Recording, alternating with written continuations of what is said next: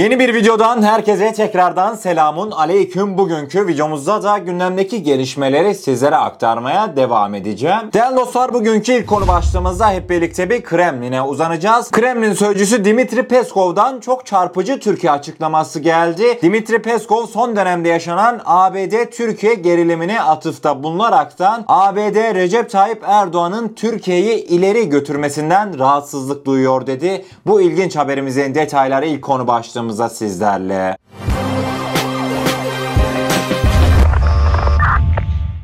Rusya Devlet Başkanı Vladimir Putin'in basın sözcüsü Dimitri Peskov, Türkiye-ABD ilişkilerine dair yaptığı değerlendirmede ABD yönetiminin Türkiye'yi hedef alan politikalarına eleştirilerde bulundu. Türkiye'nin kendine güvenen bir ülke olduğuna, Cumhurbaşkanı Recep Tayyip Erdoğan'ın Türkiye'yi ileriye taşıdığına dikkat çeken Peskov, ABD yönetimi bu durumdan endişe duyuyor dedi. Son olarak da Dimitri Peskov, Türkiye'nin Rusya'dan S-400 hava savunma sistemi alması karşısında ABD'nin tutumuna da değinerekten ABD endişesini baskıya dönüştürdü. Washington daha esnek bir Ankara ile çalışmayı tercih ederdi diye konuştu. Gerçekten bu Ruslar da az değil buldular fırsatı hemen Türkiye'ye işte böyle ılımlı ılımlı açıklamalar Türkiye'nin yanındayız. ABD sizin için büyük bir engel tarzında böyle açıklamalar yaparaktan güya Türkiye'yi yanlarına çekeceğini düşünmekteler. Fakat tabii ki de bu yaşanan gelişmelerin hepsinin tamamıyla bir diplomatik süreç olduğunu hepimiz bilmekteyiz. Dimitri Peskov'dan bu açıklama geldikten sonra Türkiye ne Rusya bir adım ileri gider ne de Amerika'dan bir adım geri gelir.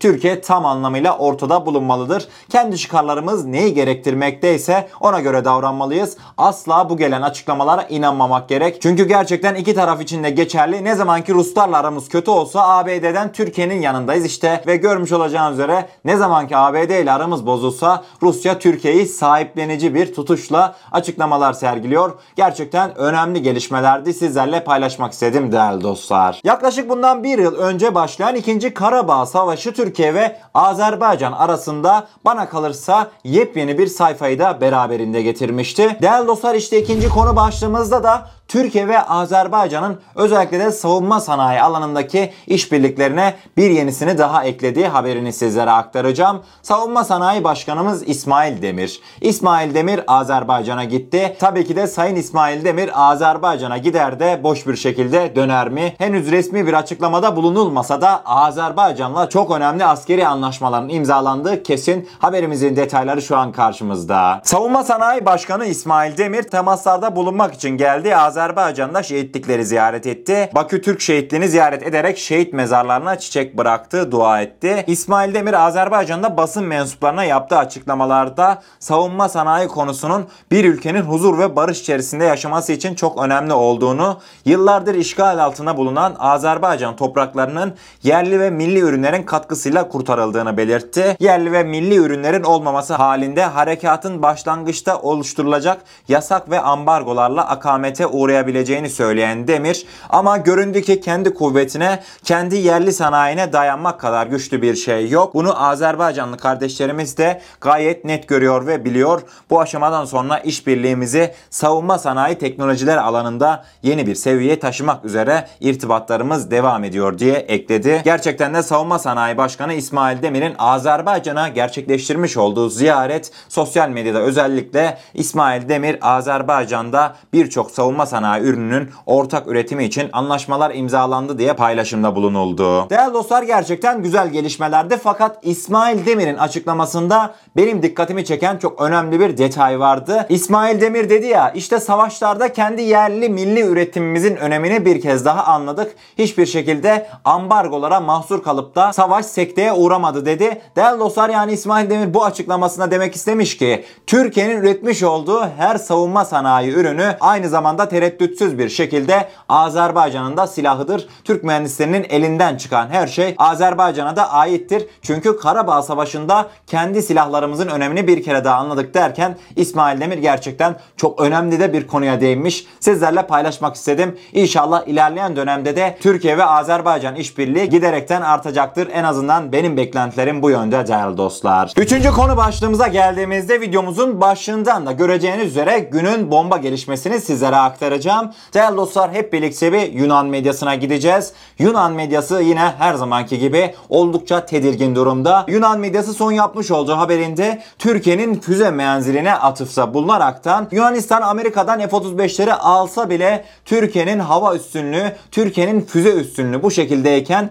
Atina'dan vazgeçmeden Türkiye'den bir toprağa dahi vuramayız diye açıklamada bulundular. Gerçekten çok ilginç bir haberdi. İsterseniz detaylara yakından bir göz atalım. Değerli dostlar metni aynen Yunan medyasında olduğu şekliyle sizlere aktaracağım. Yunan medyası Sigma Live'ın yapmış olduğu haberde Kıbrıs ve Yunanistan Türk füzelerinin menzilinde özellikle gezgin füzesinin geliştirilmesiyle Türkiye'nin Bora balistik füze sistemi ve daha pek çok füze ile düşman hedeflerini yok edip etkisiz hale getirebileceği bildiriliyor dedi. Devamında ise Türkiye KC-135 hava tankerleri, B-737 AVAX ve Som Cruise füzeleriyle donatılmış F-16'ları ile 1000 kilometreye varan menzil ile Büyük Hava Kuvvetleri harekatı yürüten bölgesindeki tek devlettir. Ayrıca 1000 kilometreye varan hedeflere havadan havaya füze ve göreve bağlı olarak daha fazla silahla hava kuvvetlerinin büyük çaplı operasyonlarını gerçekleştiren bölgedeki tek ülkenin de Türkiye olduğunu belirttiler. Haberin son kısmı ise gerçekten çok dikkat çekiciydi. Bir nevi Yunan medyası itirafta bulunmuştu. Yunan medyası dedi ki F-35'lerle Türkiye'ye karşı sağlanacak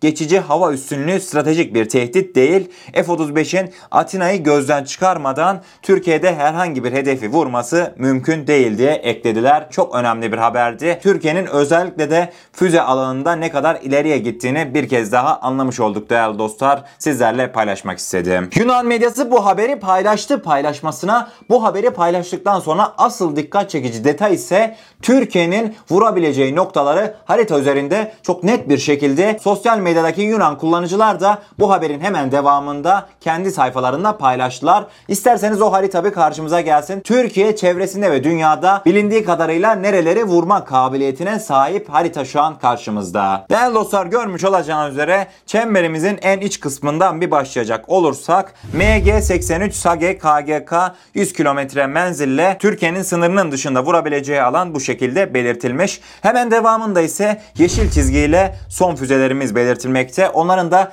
250 kilometre menzili bulunmakta ve hepimizin bileceği üzere Suriye'de de bolca kullanılan Bora füzelerimiz 280 kilometre menzille kırmızı bir şekilde ülkemizi çevrelemekte. Aslında görmüş olacağınız üzere sadece Bora füzelerimizle dahi Yunanistan'ın birçok bölgesine vurmaktayız ve devamında ise asıl bomba, asıl Yunanistan'ı tedirgin eden füze aslında Gezgin füzemiz. Gezgin füzemiz tamı tamına 800 kilometre operasyonel faaliyete sahip. Görmüş olacağınız üzere değerli dostlar Türk Hava Kuvvetleri Gezgin füzesiyle deyim yerinde ise Avrupa'nın neredeyse tamamı ve neredeyse tüm Orta Doğu'yu Türkiye Gezgin füzesiyle vurabilme yeteneğine sahip. Değerli dostlar benim şahsi düşüncelerimi soracak olursanız dünyadaki en azından bizle yarışan ülkeler rakiplerimiz füze alanında oldukça geliştiler. Fakat son dönemde özellikle de Gezgin füzesi benim umutlarımı açıkçası yeşertti. Dünyada böyle 250-280 kilometrelerle seyir füzeleri yüksek menzile sahip olmuyor. İnşallah ülkemiz için Gezgin füzesi güzel bir başlangıç olur ve devamında bana göre ülkemiz için kesinlikle şart olan 2000-3000 kilometre menzile sahip kendi balistik füzelerimiz üretilir. Gerçekten önemli bir haritaydı sizlerle paylaşmak istedim değerli dostlar. Balistik füze teknolojisi gerçekten çok önemli. Özellikle de bu alanda Pakistan'la yapabileceğimiz işbirliği bana kalırsa daha da önemli. Değerli dostlar gerçekten dünyadaki rakiplerimiz tekrardan belirteceğim üzere balistik füze teknolojisinde çok yoğun uğraşlar verebilmekte ve iyi de bir seviyeye geldiler. Yanı başımızdaki İran senelerdir bu işlerin içerisinde ve gerçekten İran söylenenlere göre 2000, 3000 hatta 5000 kilometrelere varan menzildeki balistik füzeleri geliştiriyor. Önemli bir gelişme. İsterseniz bir sonraki haberimize geçelim. Türkiye Mısır'ın NATO ile ortaklık yapmasına ilişkin koymuş olduğu vetoyu kaldırdı. Özellikle de Türkiye'den gelen bu hamle sonrasında Kahire'den nasıl bir cevap geleceği de büyük bir merak konusu oldu. İsterseniz bu önemli haberin detaylarına yakından bir göz atalım. Mısır'ın Türkiye'nin Birleşmiş Milletler'e bildirdiği kıta sahanlığı sınırlarını dikkate alarak 18 numaralı parselde ilan ettiği ruhsat ihalesi sonrası iki ülke arasındaki ilişkilerde yumuşama adımları atılmaya başlandı. Mısır Başbakanı Mus bu teşekkürün ardından Dışişleri Bakanı Mevlüt Çavuşoğlu ile Mısır Dışişleri Bakanı Samih Şükri 4 yıl aradan sonra telefon görüşmesi gerçekleştirmişti. Bu görüşmelerden günler sonra bir açıklama yapan Şükri, Türkiye ile iki tarafın da faydasına olacak diyalog ve uluslararası hukuk kurallarına uygun ilişkiler kurmada istekli olduklarını açıklamıştı. Middle East East'in iddiasına göre Türkiye Mısır'a NATO'da koyduğu vetoyu geçen yıl kaldırdı. Middle East'te konuşan bir kaynak, NATO'nun Akdeniz diyaloğu çerçevesindeki ortaklarından biri olan Mısır'ın NATO ile ortaklık ilişkilerini ilerletmesi ve bu kapsamdaki faaliyetlere katılımı Türkiye tarafından desteklenmektedir denildi. Böylelikle Türkiye Mısır'ın NATO ile ortaklık ilişkisi geliştirmesinin önünü açmış oldu. Tabi medyamızda bu haberler dönerken Yunan medyasında da Mısır Türklere su verdi karşılığında ise NATO'ya girme hakkı kazandı diye haberler paylaşıldı. Yani Yunan medyasına göre Mısır Türkiye ile deniz yetki alanları konusunda ilerleyen dönemde bir anlaşma imzalamaya yakın. Sonrasında ise Türkiye'den böyle bir adım geldi. Önemli bir detaydı. Sizlerle paylaşmak istedim.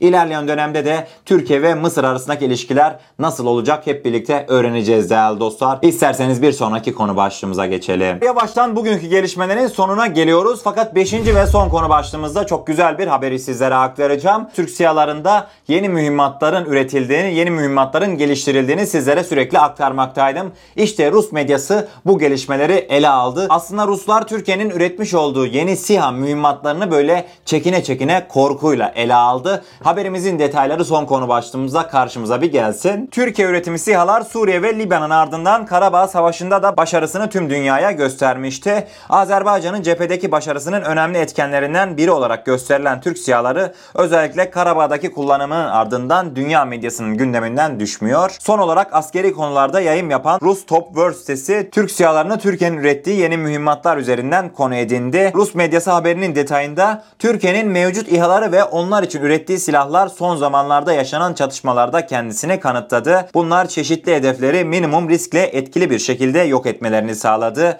Türkiye bu konuda yeni ürünlerini geliştirmeye ise devam ediyor dediler. Rus medyası yeni üretilen MAMTI bombamıza da değindi. MAM serisinin farklı taktik ve teknik özelliklere sahip sadece iki mühimmatı vardı. Üretici firma ise yeni bir modelin testlerinin başlandığını duyurdu ve geçtiğimiz günlerde bu testlerde İHA Bayraktar Akıncı yeni üretilen bir MAM-T bombası ile hedefini başarıyla vurdu dediler. Değerli dostlar dünya kamuoyunda belirteceği üzere Türk SİHA'ları dünya gündeminde ilk sıralara oturdu. Fakat Türk SİHA'ları ile birlikte şüphesiz ki Türkiye'nin kullanmış olduğu ve kendi alanında başarılı olan MAMLE mühimmatları da dünyada kendine genişçe yer buldu. İşte son olarak sizlerle Türk SİHA'larında kullanılan etkin vuruş yeteneğine sahip MAMLE mühimmatını son bir yıl içerisinde Google'da en çok hangi ülkeler aradı hep birlikte buna göz atacağız. İsterseniz detaylar bir karşımıza gelsin. Değerli dostlar görmüş olacağınız üzere Google'da MAMLE arama oranları en çok olan ülkeler bu şekilde. Tabii ki de tartışmasız ilk sırada Türkiye gelmekte. Devamında ise MAMLE mühimmatlarını çok yakından tanıyan, deyim yerinde ise MAMLE mühimmatlarımızla başı dertte olan Rusya gelmekte. Hemen akabinde Türk siyalarının satılmış olduğu Ukrayna geliyor. İlginçtir ki bir dönem Türk siyalarına ilgisinden bahsedilen İngiltere'de listemizde 4. sırada. Devamında Polonya, Almanya ve son olarak Amerika gelmekte. Gerçekten güzel bir bilgiydi. Sizlerle paylaşmak istedim değerli dostlar. Evet bu bilgiseli de sizlere aktardıktan sonra bugünkü gelişmelerin sonuna gelmiş oluyoruz. Değerli dostlar umarım doğru bir şekilde sizlere haberleri aktarabilmişimdir. Eğer kanalımıza ilk defa gelmekteyseniz kanalımıza abone olarak bizlere destek olabilirsiniz. Videomuza gerçekten beğenmişseniz, beğenirseniz çok mutlu oluruz diyorum ve kendinize çok iyi bakın. Allah'a emanet olun. Her şey istediğiniz gibi olsun. Sağlıcakla.